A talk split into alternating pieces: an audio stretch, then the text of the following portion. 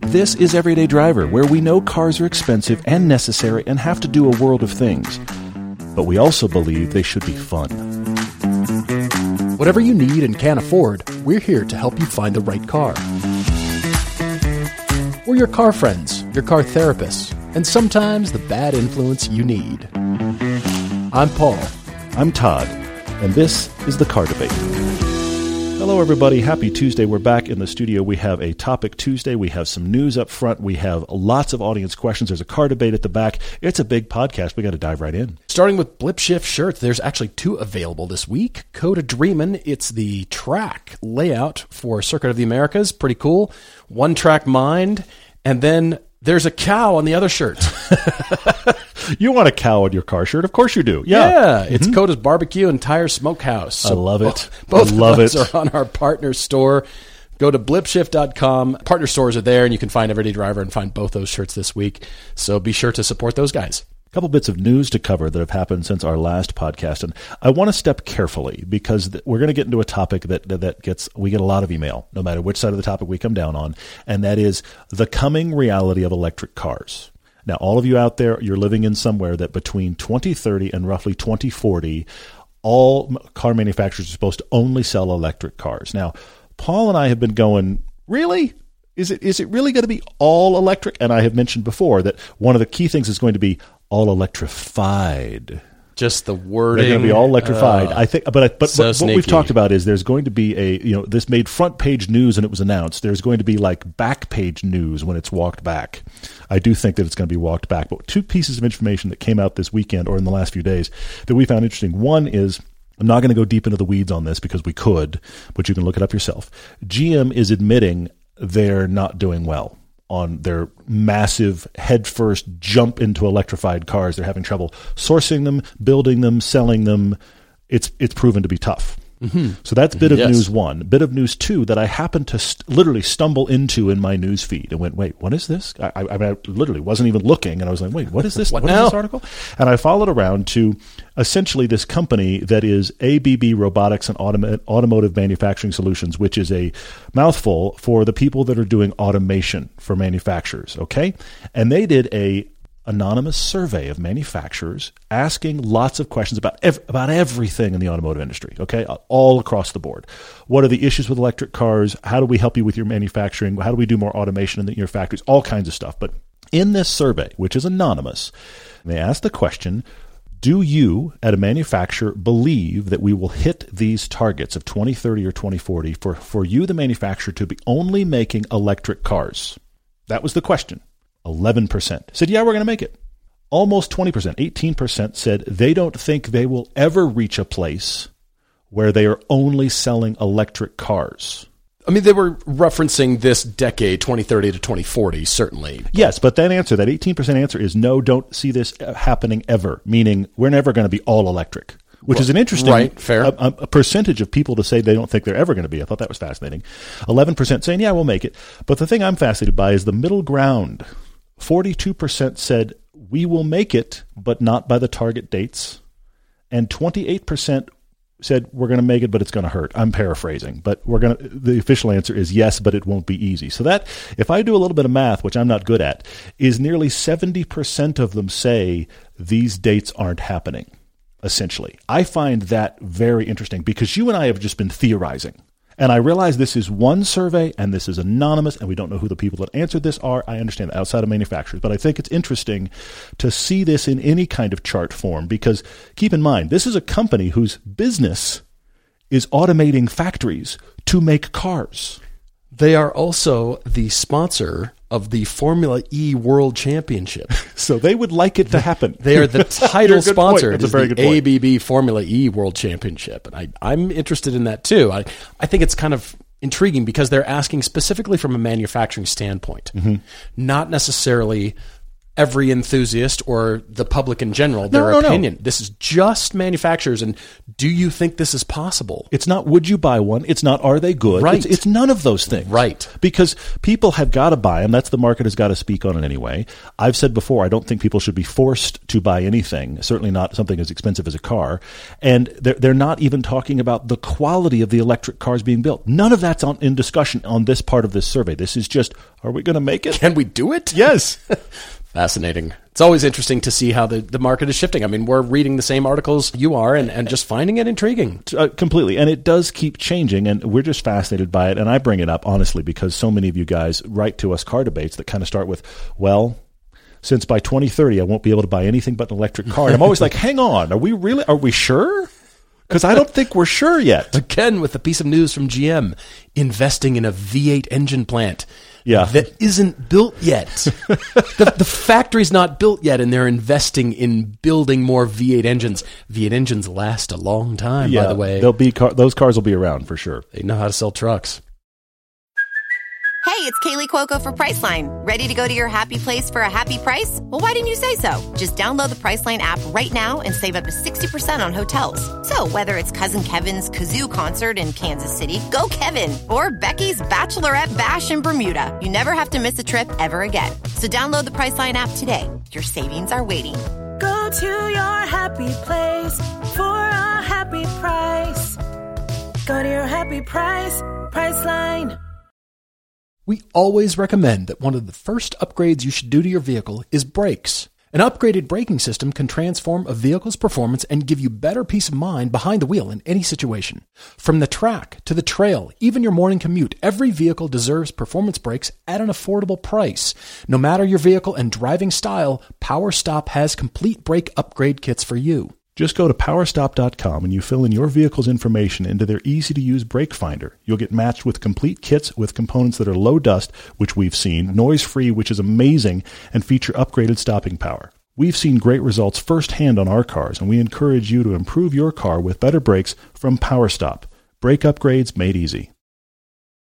Our topic Tuesday comes from Eric P. asking about reviving particular models. Why do they succeed or fail? Hmm. He is referencing, still talking about GM, about my discussion about the Blazer. Mm-hmm. I think it was a missed opportunity because the Bronco really ties in and Yeah, feeds on people's sure. Mm-hmm. perception of the old 70s Broncos. And while Eric agrees with that, he says the one that he's thinking of, about is the S10, based on the S10 in the late 80s and 90s. So he says maybe Chevy could take a page out of Ford's book and build a more off road focused Blazer and maybe keep the current Blazer as the Blazer Sport. And I want to clarify that that we have driven the current Blazer, and we were pleasantly surprised by it. We drove the RS trim; it's on our test drive channel. And once once we, and more you than me, Paul, but once we, both of us, got past the Blazer name, we went, "This is a pretty cool vehicle. This is actually much better than I thought it was going to be." And It in did. RS trim, it actually drove really well. Well, the concept from where the new Blazer was coming from was not off road focused. Nope. It was from a sports car focus. Yep. To make this as if you want a Camaro or you have one already and Mm-hmm. you need something to haul the family in gear. How about this? So that's a. I- definitely see it from a product planning standpoint. Yes, yes. But not from an off road standpoint. Ford took the exact opposite approach and really put forth what the original Bronco was intended for. And that wasn't necessarily to compete against the Wrangler. It was more high speed overlanding, Hmm. even though everybody rock crawls with it and they had to make it crawl Capable, over yeah, rocks sure, really yeah. well. So they kind of did a both approach, you know, from the off roading standpoint. You're absolutely right, Eric. They could do a second Blazer. Well, see, they need to take the Blazer name off problematic. It's because it's it's yeah. associated in mm-hmm. my mind and many other people's minds. This is what that means. It means off roading, blazing new trails through the brush. You would think this Over is rocks, the Blazer. trees. They, you know, they had the Trailblazer, but that's always been a mid mid grade SUV. and the Trailblazer is like I'll blaze a trail maybe down my driveway. True. Yeah, that was never really known for its hardcore off-roading. But this is actually his larger question, which is why are manufacturers hit or miss when doing this? And he brings us some other great ideas. He said at the end of the 80s, they Chevy discontinued the Monte Carlo and brought it back in 96 as a rebadged two-door Lumina with front-wheel drive. Every part of that box is awful. Every box you're checking there is Yeah. terrible. Mitsubishi is thinking about bringing back the Eclipse, but only as an ugly S- SUV. You've, you've actually heard of the Mitsubishi Eclipse Cross, which is the thing that exists. So there's that. And then he's saying, but hang on, you have Bronco with two Broncos, which is weird. How did they split the name and make that work? You have, I'm bringing up another one, Ford Mm-hmm. with the Mustang and the Mach E Yep. the Mustang Mach E that is the SUV electric and the Mustang that is the Mustang we know. But then he says, hang on, Dodge did it great. Yeah. Dodge brought back the Challenger, which is still currently outselling the Mustang and Camaro, which is, by the way, inexplicable. The new Mustang isn't available for sale yet, so I think everybody's holding back True, right now. but that's a that car is old, old. The current Challenger, there's no, there's no way around. it. There's no way to, to dress it up nicely. and Be like, no, it's new again. It's old. It's old. It's still selling Yeah. out. And then the Charger got a little bit of hate when it came out as a four door, because if you are like me and you connect the Charger with the Dukes of Hazzard, then it's a two door that's orange. Okay, so when they brought it out as a four door, it was a little weird, but they quickly redeemed it, and it was always a rear wheel drive, still a hooning muscle car, and so mm-hmm. both of those have sold very well. So hang on is Eric's question. How do you make this right, and how have so many people done it wrong? He also says, should this thing, should it stay dead? Should retro styling s- mm. stay dead? In his mm-hmm. recent questions as of today, should it only be reserved for things like muscle cars? He also mentions the PT Cruiser, which we'd like to forget about, and we the high heritage roof, that. We try really hard to not mention that. HHR, and pickup truck, and all Yeah, those. yeah. It was a phase. But marketers and product planners have a big say at car companies in terms of what they think will sell to the public. And they're constantly watching trends. Mm-hmm. They're watching fashion trends, product design trends, what people are doing with their vacations, where people are going. yeah. All of that gets distilled into what kinds of cars they think people want to buy next. And mm-hmm. it has culminated with CUVs and SUVs. They are very useful.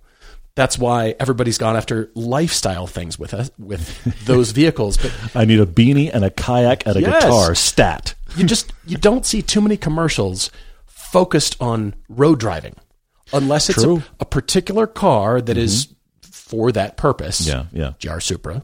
Yeah. You don't see specific sports car commercials that are always about find your favorite road and go for a drive. Mm-hmm. You're right. You see Porsche ads. You, you see very targeted ads during specific races, Mm-hmm. you know, on specific channels that are more motorsports theme. But generally speaking, to the rest of the, the buying public, they're not selling you like, hey, buy the sedan because it drives great on the road. Mm-hmm. You're yeah, right. that doesn't resonate. So as far as styling, those cues, those styling cues, also remind people. And nostalgia sells. I hate to say Mm-hmm. it, but that looks like the old insert car that I had in high school. Yep. Yep. That looks like that car. I love that car, and that makes me want to buy that because it has that old styling cue on there, and that kind of reminds me of that. Harkens back to the day, the good old days. Okay, great if that's what sells. But ultimately, it's really about perceptions from the, the product planners, and they think, all right, let's pursue this. Sometimes it's a sketch, though. Sometimes somebody's screwing around and Yeah, yeah, doodling around, and like, that's a cool sketch. That could become a truck or a mm-hmm, SUV, mm-hmm. and that kind of has the old style of a something, you know, a hot rod. And we pull out the hot rod kind of look Sure. Yeah. but there's going to continually be this cyclical thing throughout the history of time forever and ever. Mm. Eric, when I mention RX 7s to you, Yeah. you know it's a Mazda, but do you think of styling first or do you think it's defined by engine? Interesting. I say RX 7. Yeah. uh, I mean, Challenger is here. You think, Yeah, yeah. okay, two door muscle car. Yeah. Yeah. okay, put whatever motor in. It's probably got to be a V8, but Mm-hmm. I guess the electrification's coming. So, okay. But when I say RX-7, it's like, oh, it cannot be another generation RX-7 without a rotary. That would be sacrilege. See, I'd be fine with it, but I take your point. You're right. I that would does be, connect I'd to the fine rotary with it too. Yeah. and it almost doesn't matter what it looks like. Yeah. It could be uh, some nice Yeah. looking surfaces, something modern, clean, cool looking. Whereas I but if think it doesn't have that engine, it's not truly an RX car. That's a good point. That they have made that brand for themselves, and I and I will then say that the RX-7 is the best FD, one of the best looking cars in history, It's and spectacular. drove wonderfully. And the only thing I Yes. didn't like about it was I was worried about the bomb under the hood. Yeah, Yes. It just depends on the car company, but I I think we're going to continually see more of that, but in a lesser way. So we'll still see more of the design cues, but they'll be used sparingly and not in such an overt way. Hmm.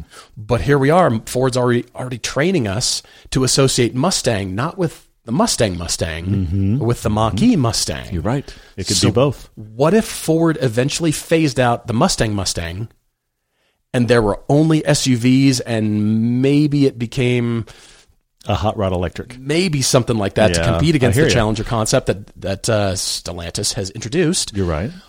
I suppose that's this is training ground to get us used that to that future.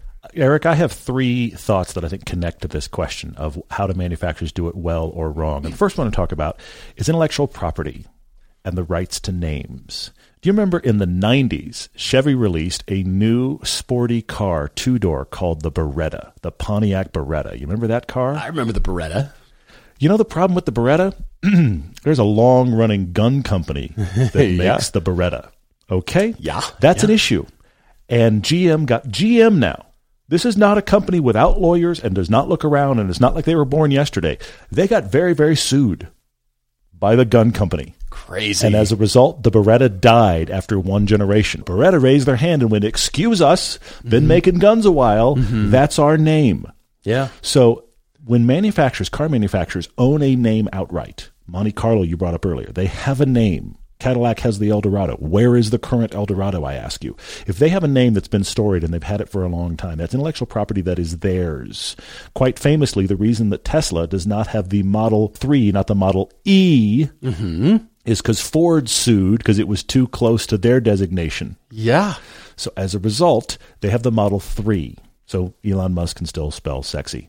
Anyway, separate thing. Whatever. Yeah, okay, he's a child. But moving on. So the, the interesting thing here is it's all IP is a huge factor. There's a secondary factor going on here. And I think the reason, let's look at the Blazer versus the Challenger real quick.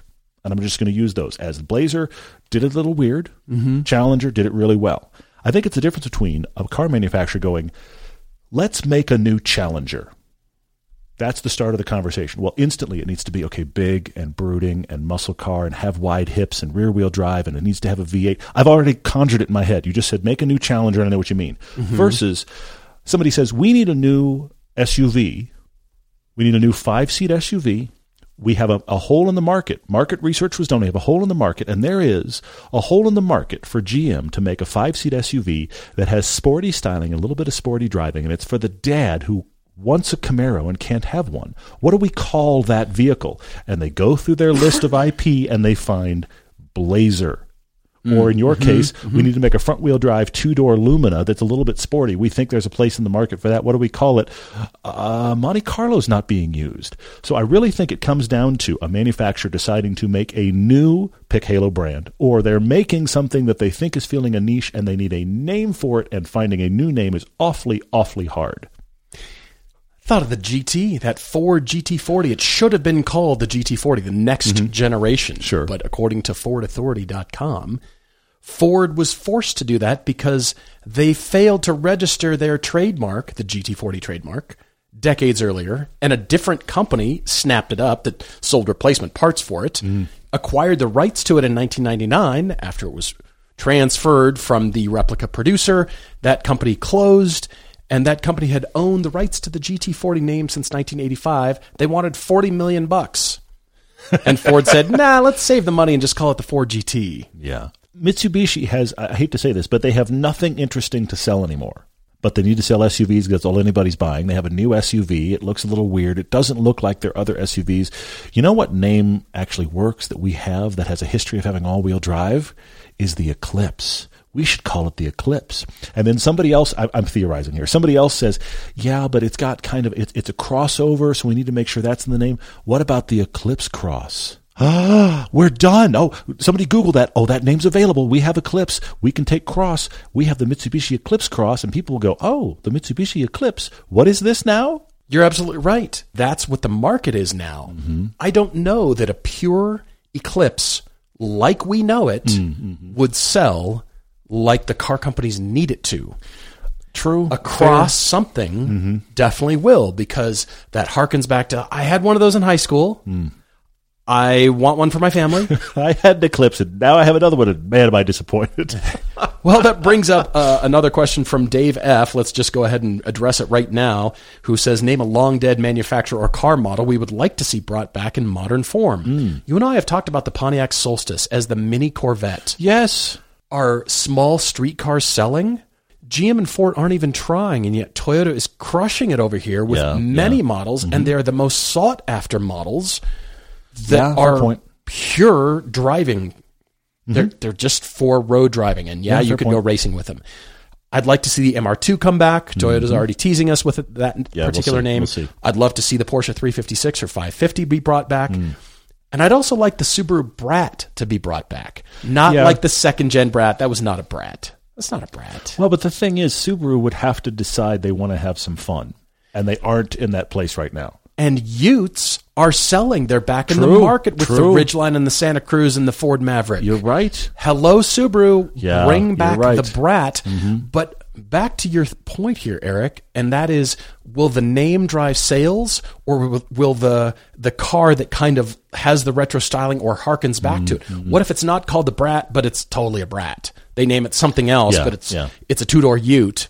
Would people buy that because people are buying four wheel drive off roady Sure, Ute-ish sure, yeah. cars? the Maverick is selling like crazy. I'm feeling Utish. a, a Subaru Brat STI. Would oh yeah. You want to talk about a car that would set Subaru on the same plane like a GR Corolla? Yeah. Nobody could get them. Everybody would want them. They would be marked up. You're right. A Brat STI, a new one. Absolutely. Yeah. The the problem is there that uh, that's not the headspace of Subaru at all. But you're right. You're absolutely right. Porsche does it with the 911 Dakar. Do they need Dakar? They don't. to sell more They really Porsches. don't. No, they're doing fine. 911s are going to sell either way. it just it, it's something they pulled out of their history books You're right. Yeah. and Yeah, made yeah. Mm-hmm. this car and of course it sold out that's an extreme example but i almost feel like the nameplate is so precious Mm. using that as your lead will sell the car regardless of what Mm. it looks like and the blazer is proof of that whatever car you're looking for and wherever it's listed you'll find it with autotempest.com Autotempest.com brings together results from all the top used car listing sites online to save you time and help you find the perfect car. It even lets you compare with nationwide results from Facebook Marketplace and Craigslist, not just your local area. Plus, you can now get email alerts for your search, so you're sure to never miss a thing. You can even price and find new cars from nearby dealers. That's why Auto Tempest is now the official sponsor of all of our test drive videos. We use it to search for new cars or used cars wherever they are. When you're doing your drive homework, you're chasing the next family car, or just browsing so you can see what's available, go to autotempest.com slash everyday so they know we sent you. Autotempest. All the cars, one search. We have a car debate from Clayson writing in. He is bored and rotating through cars. So apparently, nothing is interesting. The best part about this email, I have to say, is Nothing is interesting. where he where he wound up briefly. He stumbled upon our YouTube channel while he was researching. Wait for it. I mean, like le, like lean in, folks. Okay, he was researching buying a Volkswagen Phaeton and decided not. So maybe he should get a Maserati Quattroporte, still hanging out in our videos. And he decided, you know what? I should get neither of those, possibly because we spent a year with them, including racing them on the salt flats. And what I love about this is Clayson starts down this road, and this is how he found us. Thanks for sticking around. But I do think it's funny you considered both of those heavily and then went, you know, no. Maybe not. Clayson is in the habit of rotating through cars every three years. Over 12 years, he's had a little bit of everything. His first car was a 97 A4 with a V6 and a manual. He didn't know how rare those are, and he wished he mm. would have kept it. Mm-hmm. Then to a GTI, he traded for an ND Miata, and then he drives currently a 2020 Mazda 3. Okay, there's a, there's a hatchback trend in there, but okay, there's all Yeah, just right. good stuff in general. Well, all this while having bought and sold an E34 project car and two, count them, town cars. Lincoln Isn't that interesting? town cars. Now, what I find fascinating, they could bring that back. that you well, yeah, the and town cars, elegant. the interesting thing here is keep in mind he he researched a Phaeton, he researched a Quattroporte, he's owned two Lincoln Town cars. So what I find amazing here is there is a running thread with Clayson where he likes big and cruiser comfortable. He's also tired of driving in stop and go traffic, driving manual transmission. Hmm. He's just looking for something different. So he's wants either a PHEV or the full-on battery EV for Okay. daily commuting, but he obviously doesn't want something that will bore him out of his mind. We, we hope that none of you buy something that bores you. Yeah, that's the key. So his conundrum is that he's considering a one-car solution in a BMW certified 330e or 530e. He can Okay. do most of his commute on battery to and from work, 35 miles one way. Plus, he can charge at work. It's mm-hmm. good.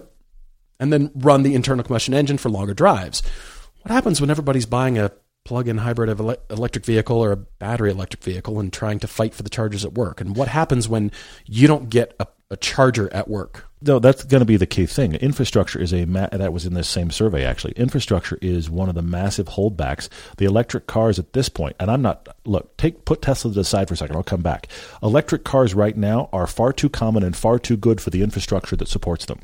Now bring Tesla into the mix. They are the only ones that have got an infrastructure that is even good, and it is good. But if you go to major places like LA, there's already lines for their infrastructure.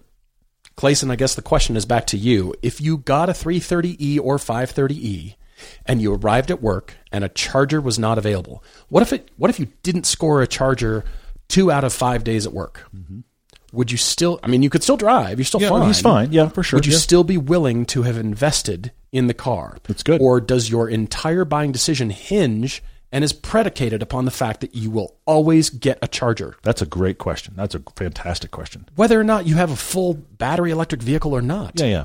you can't let work now decide because of infrastructure and Mm-hmm. the infrastructure problems that are currently in the US. Mm-hmm. You cannot say, it, well, just guaranteed because not enough people own EVs right now. There's going to be soon too many people that own EVs and want to charge at work and will not be able to. Yeah. So there have been certainly some companies that have put in a bunch of them, but it would require everybody doing a bunch of them. We'll see what happens. He says having a gas bill, much higher insurance costs, higher maintenance costs, and a higher upfront costs are the only holdbacks. So hang on. Those are like all the holdbacks. The only. What do you mean? So the problems with the BMW are I'm still buying gas while the insurance is painful. Oh my gosh, this costs a lot to maintain, and oh, this cost a lot to buy. So that's those are a lot of. This is not look. This is not a strike against PHEVs because I will say that over the past year or two, one of the first ones we had was an X5, and I will admit I didn't entirely get it. And then we started having more of them. I started to go, okay, I see the use case here. So I've slowly come around to them. So that that's something that's on the side here. So it's not an issue about the fact are these this E3 uh, 30E and the 530E are they any good? If it works for your life, great. I think that's wonderful. I just think it's funny that you've made a list of reasons that make you go, now hang on a minute. Clayson also mentions a two car solution, like a Mini Electric and a Lexus LS 430. Now that's back to town car thinking. Yeah, or it is. Phaeton or Quattroporte. Yes, it is. This is so fascinating that Clayson likes big cruiser comfort cars. Clayson, I don't know that any particular car we pick is going to solve the boredom for you. Hmm.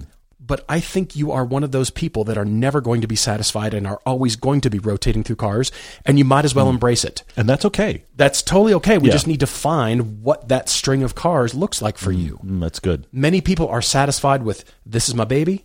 I like my car. Mm-hmm. I'm a car enthusiast. This is the car I want. We're done. Mm-hmm. But many people want to blow through cars. Yes. That's okay. Mm-hmm. So therefore, even though it's risky on my part to suggest the two car solution like you are, either guaranteeing that you do have a place to plug in at work hmm. and getting a second car. And I see the second car as the one that rotates constantly. Oh, okay. I The see what you're first car, Yeah. I like your Mini E suggestion. I also like a used Chevy Bolt. Yeah, that, those they're excellent. They're perfect for this. I think it's going to be more upfront. But the used Chevy Bolt, you put the miles on it, that's your commuter car, that's Mm-hmm. the work car. Plus, it physically and metaphorically allows you to step away from commuting and work and go drive the fun car and the road trips that you and your partner Mm-hmm. mentioned you like to do. You love, you guys love having a big boat to eat up miles in. Love it. Great. Love it. So you can choose that. You can choose something else in a year. You can do something Mm-hmm. else in 2 You have the work car, and that is the tool that gets you to and from work. Pick something. You could put a PHEV in there, but the problem is you're going to use up a lot of your budget, which is not quite mentioned. You do mention the Mini is about 10K cheaper CPO than the 3 Series, but we're going on the BMW budgets, I'm mm-hmm. going to say. You know, Yeah, probably sure. right around 40 is what I'm guessing. Yeah, we'll see. He's dealing with CPO, so it's hard to say. Yeah. So something PHEV, something small, even I mean, you could even entertain something like a Honda CRZ. It's not PHEV, it's not mm-hmm. battery, Yeah. but gets very good gas mileage. It's fun. It's still mm-hmm. having a little bit of fun on your way to work. Yeah. Okay, but I, I think I'm hearing you really want something to plug in at work because Well, and also he doesn't want a manual anymore, which is actually the way the CRZ is best. But That's true. Okay, so something in there. I, I like the Bolt personally. We'll set that aside. What if it's 15 to 18 grand, somewhere in there? Now you have an opportunity to go after all the unloved cars that are still kind of cool and might actually fit your life. Mm-hmm. You said you wanted a big boat, but what about a Cadillac XLR? Cadillac does a Corvette. yeah, interesting. Okay. Yeah, yeah. Those are great road trip cars. yeah, sure. It's a For sure. sports car, but it's in comparison kind of big, kind of boaty a little Yeah, bit. yeah, yeah. How about all those other sedans you haven't tried yet, like the Jaguar XJR from 2003? Sure. That I totally want, the supercharged Jag. Or the BMW 740 IL from the early 2000s that we freaking love. Those are so Totally. cool. Mercedes S Class, I'm talking about the W140 generation built from 91 to 98. Those were the bank vault cars. that Yeah, was like yeah, yeah. Mercedes does the bank vault. Yeah, for sure. The one, the subsequent generations after that, you might be able to find cheaper because I think quality went down, and I don't think Mercedes was as on top of their game. The, and, like mm, right up mm. until 2000, those Mercedes, you know, the ones that had those uh, in reverse, those chrome posts that popped up out of the corners of the right. car. I forgot about that. I was just thought that was so cool. Your car's so big, you have to have a post to see the edge of your car. Well, and, and Clayson, love that. Here's the thing: you are the rare buyer that I that is you're at a great spot. That is the second buyer for the huge executive sedans. Because Mm-hmm. the problem is, Clayson, by and large, there is no second buyer. The first buyer is some executive who leases one and trades them out every two to Yeah. three years. They're hundred plus thousand dollar big executive boats, and who's waiting around to buy that car that comes off lease? Nobody. It's crickets. Yeah. Okay. so while agreed. 911s and other sports cars, they're second, third, fourth, buy, they're all lined up. They've all got, they've taken their number and they're all waiting. Nobody's waiting on those big executive cars, so they plummet in cost. So you can get ones that aren't that old, and you, you're right. He could walk through all of them. Agreed. Then it feeds whatever is on your mind and what whatever Yeah, taste yeah, you yeah. Mm-hmm. have currently. Because again, I don't think you're ever going to solve the boredom, and I, I think we are loath to, to suggest one car will solve your boredom for the next five or ten years. We will be wrong. Mm. I think that's and that's good. Your desire to not drive manual anymore, you can use now to your advantage to find all the automatic versions of Caymans and 911s. Sure, sure, yeah, yeah. All the automatics that, oh, it's the perfect car, except that it's automatic. Mm. That is your car. You are the buyer for those kinds of things. I bet you could find sweet rides. How about an 04 Pontiac GTO automatic? Oh, sure, yeah. Nine, ten, Yes, 15 you're right. grand. 15 on the high, nicest one on the planet's 15 grand. Yeah, something like that. Hmm. Clayson, that Paul's Paul's hit on something I think is really key here, and I want to say that you are probably never going to find the car to end all cars. So just, and that's okay. That's absolutely okay. Or let's say you get there, but you don't get there for another ten or fifteen years in your life, and you finally get to one, you're just like, you know what, I'm done. I'm done with the car swapping. Okay. Don't don't restrict yourself on the next thing has to stop it. It has to be the one to rule them all. I'm sorry, I'm in a Lord of the Rings place. It's all good. Exactly. so so don't feel like it has to do that. So I think that's the big thing to free yourself. Car dealers I- are Sauron, just in case they are. you didn't catch that a few podcasts The, ago. the, eye, the eyes are looking around. Do it's not terrible. look the dealer in the eye. Yeah, exactly. So, but first off, I want to I want to encourage you because both of your ideas are excellent. Okay, you're you're getting the the BMW uh, PHEV is a very good idea. Your two car idea is very good. So I don't want to discount either of those ideas. I want to give you a couple others though, and that is your concern with the BMW is upfront cost and then insurance cost. So I can't speak to your insurance cost. You have to look it up. But I do want to ask this question: You need a commuter. Why aren't you looking at Teslas? Why point. not a Model 3? Why not a Model S? I suppose cost if he's wanting a second car. Maybe, but but if I, I just I wonder about the 3 or the S. I just wonder about those. Are they completely out? Have you thought of them? Is the insurance worthwhile? Mm-hmm. Because they are the one car you could get for a bit.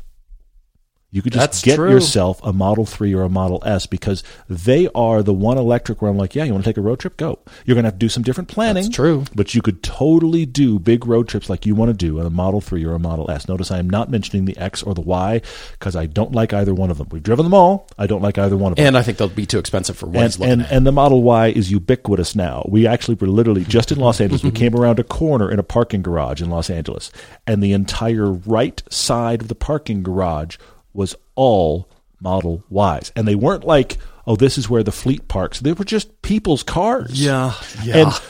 And they were all white except two were blue. Like it was like it was like ten Model Ys in a row, and eight of them were white. Those unique individuals. Yeah, look at me, I'm special. I bought a Model Y. Anyway, so yeah, Model 3 or Model S, uh, the Model S is still the best thing they make, I think. So both of those are really viable. You could do as a single car. I also want to bring up one other car you didn't mention that I think is a counterpoint to your BMW. And we drove it and were very surprised by it. And the reason I thought of it is because you're looking at PHEVs, so you want some electric range, but then it can run on gas indefinitely. Mm-hmm, mm-hmm. Also, you were sniffing around maybe getting a Phaeton at one point. there is a car that we drove that I actually said is the closest I felt to the Phaeton in a modern car, and that was the Volvo S60 Recharge. That's really good. It's got about 40 miles worth of all electric range, but it has everything as far as luxury appointments are concerned. And by the way, it's quite quick. If I remember correctly, it was like 400 horsepower and like 480 pound feet of torque. It was something crazy. You could smoke everyone. Watch our test drive on it, Yeah. and we just drove the whole the whole time, just kind of going. Can you believe how good this is? I mean, we, we were Yeah. very impressed. Now, it's not a performance car, but as a, a commuter, Kinda. well, but, but well, okay. In, in, in sheer power, you're you're gunning anyone down. That's Smoke true. everybody But at the stoplight. as a sheer commuter car, luxurious, comfortable, nice, stealth, because nobody thinks, oh, that guy's rocking a Volvo. Nobody thinks that. You're just you're just the guy that offends no one in a Volvo. Okay, so you've got the PHEV, but then if you want to go cross country, it's ready. And by the way, when you suddenly want to want to race that Hellcat on a back road, you can. So I did think the S60 Recharge is a viable option. I like that, Clayson. You've got some homework to do. Let us know what you end up getting. And if you've got your own debate, write to us everydaydrivertv at gmail.com for all your Topic Tuesdays, your car conclusions, and your car debates. We've had a couple questions come to us from email. First, from Preston St. Peter, who says he has come here to ask our thoughts on the C5 Corvette as compared to the Scion FRS. Oh, that's interesting. Quick okay. mini debate. Okay. C5 Corvette. I, I think you know you're in for some power if you're getting Corvette, and if you Yeah, don't mind the lack of power, that's the really the big holdback for me for the FRS. It's solved for the second generation. We just spent a year with one. Yeah, yeah, yeah. If you really, it really depends on what you're going going to do with the car. Mm-hmm. Are you going to do some autocross? Are you going to do some track driving? What kind of tracks are you taking it on? How much money do you want to spend on wheels and tires? Sure, Those sure. kind of questions. I mean, personally, I'd go for the C5 Corvette just because I do like a lot more power. I, I'd have to put more money into the FRS to get it to a point where I'd actually should have just bought a C5. Interesting. I think I think Paul's hit on the answer from the standpoint of what kind of driving are you going to do. If you're a person who you're going to commute, you're going to do long road trips, that kind of thing, and you like power, your person's like, I, I, power is like the first thing on my list. It has to be the Vet. But of course, the C5 Corvette has an unloved interior. The FRS true. doesn't have a great one either. Also, the C5 in any form. Watch our American original film, even when we drove it in Z06, and the Z06 is a bargain of that era for sure. The reality is that the the FRS feels a newer and b smaller because it is Much both smaller. of those things. Yeah, yeah, yeah. If you had said your focus was like back roads and you were going to do like I like tight corners, I'm a tail of the dragon guy, I would start leaning you toward the FRS because then sheer power doesn't matter. Brian Penn asked on Facebook, "What country have we never driven in that's on our must-drive list?" And I have a few, but I think my number one is actually Italy. Italy's I want to drive there. around Italy. I want to drive Yeah. in the cities. I want to drive on the coasts. I mean, think about it. You've got Lake Como in the north. That's a very different driving experience than like the Amalfi coast in the south. Let's drive Italy. Italy would be great, wouldn't it? Yeah. I mean, we keep hearing great things about Bathurst in Australia. Yeah, uh, we keep hear, hearing yes. things about New Zealand and Australia. That's Yes. Mm-hmm. that's on my list too. Italy's way up there, but I think on the equal plane would be Australia, New Zealand for me. The, the difference is that we have also heard that Australia is quite strict on driving, and I've heard That- that, Italy is like, sure, go for it. Right. Which I like that thinking. as long as you're in a red Italian built car, everybody just cheers you on, and the, the police are sort of like, yeah, yeah, yeah. Have a lovely vacation. Matthew Wolf is pretty sure he wants an F Type R, but hmm. not sure it's going to be overpowered. Not sure if it's going to be overpowered for everyday use. Hmm. Could we talk about the other variants of the F Type and if there's any other cars in that $50,000 price range that are better than the F Type? I feel like you want, if you want an F Type, you really just need to go get yourself one. Yeah, I, I, I mean, at fifty. Here's the thing: at fifty grand, you you must, Matthew. Seriously, are you really looking? Are you really shopping for fifty grand? I want the best driving experience possible. F Type is good. I like it. But have you driven a Cayman? Have you driven an M2? Agreed. Have you driven a new Supra? Yeah. I mean, all three of those are in that range. You can get one for fifty grand. You need to at least drive around if if you're looking. But then back to your question, if you're already kind of honed in on the F type, do you need the R? And I think no. I don't think so. I mean, if you want the manual, you're going to be going with a V6. You're not going to be getting an R. Mm. But there is the 400, the rare beast True, it's really good. that you could find. I believe those were all all wheel drive. They were all-wheel drive, Correct. That is a unique car and gorgeous and really fun to drive. But if you're pretty sure at this point, driving those other three cars that Todd mentioned will make you sure. Mm. Carl Schultz is asking about our sponsor, Power Stop. He's saying, hang on, talk to me about their track day brake pads on the street. I actually really like this question because we were pleasantly surprised by it. Now, the first thing I must say about track pads on track or track pads on street is your experience might vary.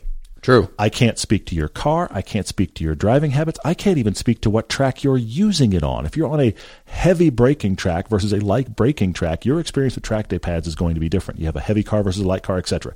I will say our experience. We put the Power Stop full brake kit on our 86 and we're thrilled with the improvement over stock as far as pedal feel and stopping distance. Mm-hmm. Then we did the track pads and it got better again. And then we were like, is it me or these not loud? I mean, any track pads I'd ever had on the Z, on other things, they just squealed all the time unless I was absolutely beating them to death. They had a lot of heat in them, you know. like Yes, you and then, track. and then Yeah. they quieted down. Yeah. But in any kind of normal thing, it was like get the track pads off the car. In the '86, except for like really cold winter days, they were as quiet as normal brake pads. Now they had quite a bit of dust, whereas the normal uh, Power Stop pads have almost no dust. The track pads had quite a bit of dust, but the compound's different. It does totally do different totally. things. Yeah. The day we sold the car in the middle of winter, it still had track pads on it because the stopping distance was good and it didn't make any noise. prefer those anyway. Yeah. Mitchell E just realized how weird and sad it is not to see a Ford or a Subaru in our hot hatch comparison. Hmm. It is a bummer. We we agree. He asks, "What is our favorite new non-enthusiast car?" Hmm. All I can think about is the Civic Touring. It's very good. It's very that- good. That's good. That's an excellent point. Twenty nine thousand dollars. It's really good. There is a little bit of enthusiast goodness down in there. The chassis is just good. The chassis is good. I mean, the tires give up quickly, but still, what a great value. It drives well. The interior's interesting. It's well built. There's plenty of space. You're right. That's What that, that's a good one. That's a very good one. I like that. L Bevan five on Instagram says for fifty thousand dollars, would we get a used BMW M340i? So not the M3, the M340i, or the Cadillac CT4 Blackwing. I'm going to go Cadillac because I don't mm. think the BMW is interesting enough. That the M340 is it's it's a solid car. It's a very good car. I just I okay, it's a BMW. Whereas the Cadillac CT4 Blackwing, that's not coming back again anytime soon. Big Zamboni 3 says Did GM make a mistake skipping hybrid powertrain development going all in on EVs? Well, referencing the top of the hour, top of the discussion, I don't know that hybrids are the interim step. I don't think they are. I think they're a, just a, simply a great offering.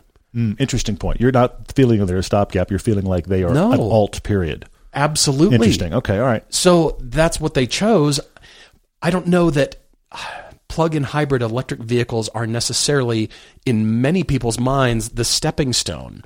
I think it just meets the needs of what they're wanting it to do. Okay. I don't know that people would just automatically graduate. It's sort of like mm, low, mm. medium, and high. Do you? Maybe I'm completely wrong. Okay. All right. Do you buy a PHEV and then say, okay, finally I'm ready? Mm. Not Tesla buyers. They go straight for the EV and they uh, know sure. that's what they want point, and they yeah. buy it and that's it. They didn't have any other experience. I, would say most buyers. I would say many buyers of Teslas have never owned an EV in their life mm. and went straight for the jugular, just going right for it. So, like I said, I think PHEVs are a great offering, but I don't think that GM's problems, good or bad, would be changed by offering the middle step. Interesting.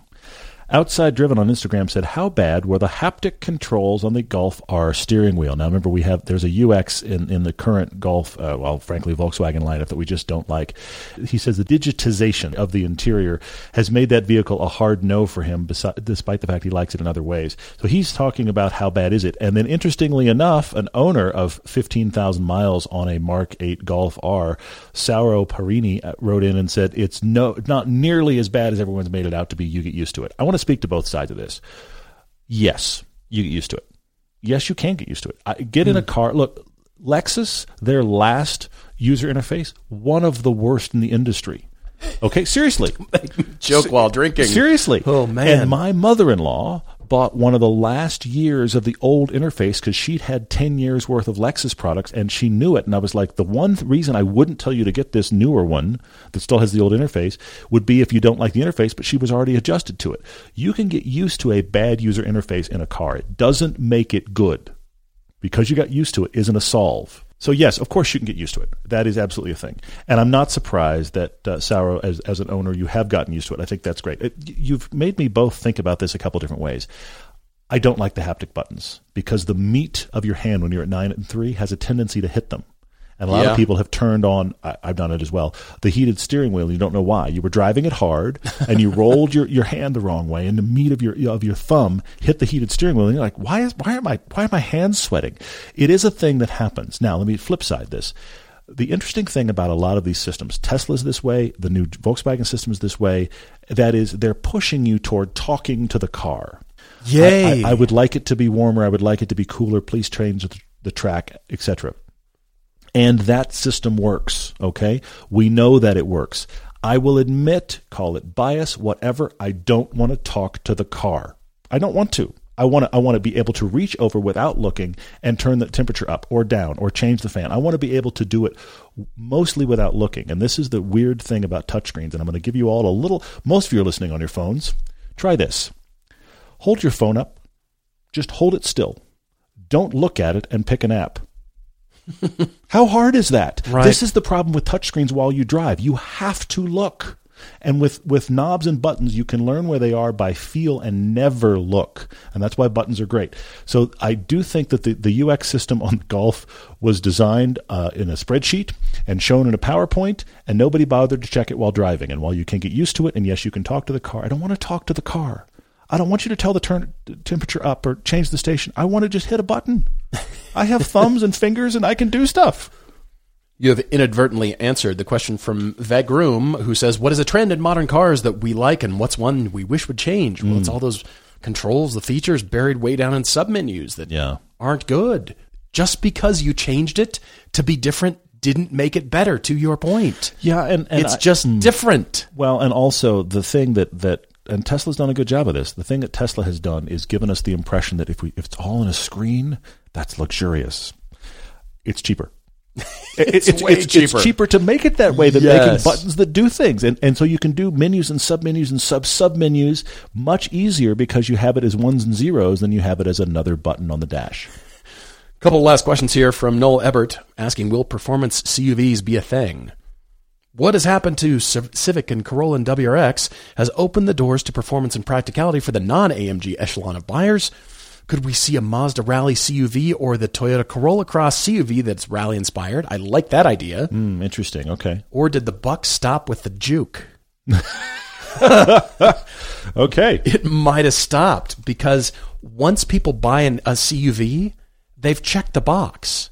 Mm. They didn't buy the CUV thinking, I'm going to track this bad boy. You're right. You're right. None, none of those buyers did. Well, the priorities are swapped. You're buying it for all of the usability that you think you are, and if you can get a performance version, bonus. You're not buying it for performance, Right. And then, oh, by the way, it's got a lot of utility. I mean, if you buy the AMG version of that, you've paid triple or quadruple.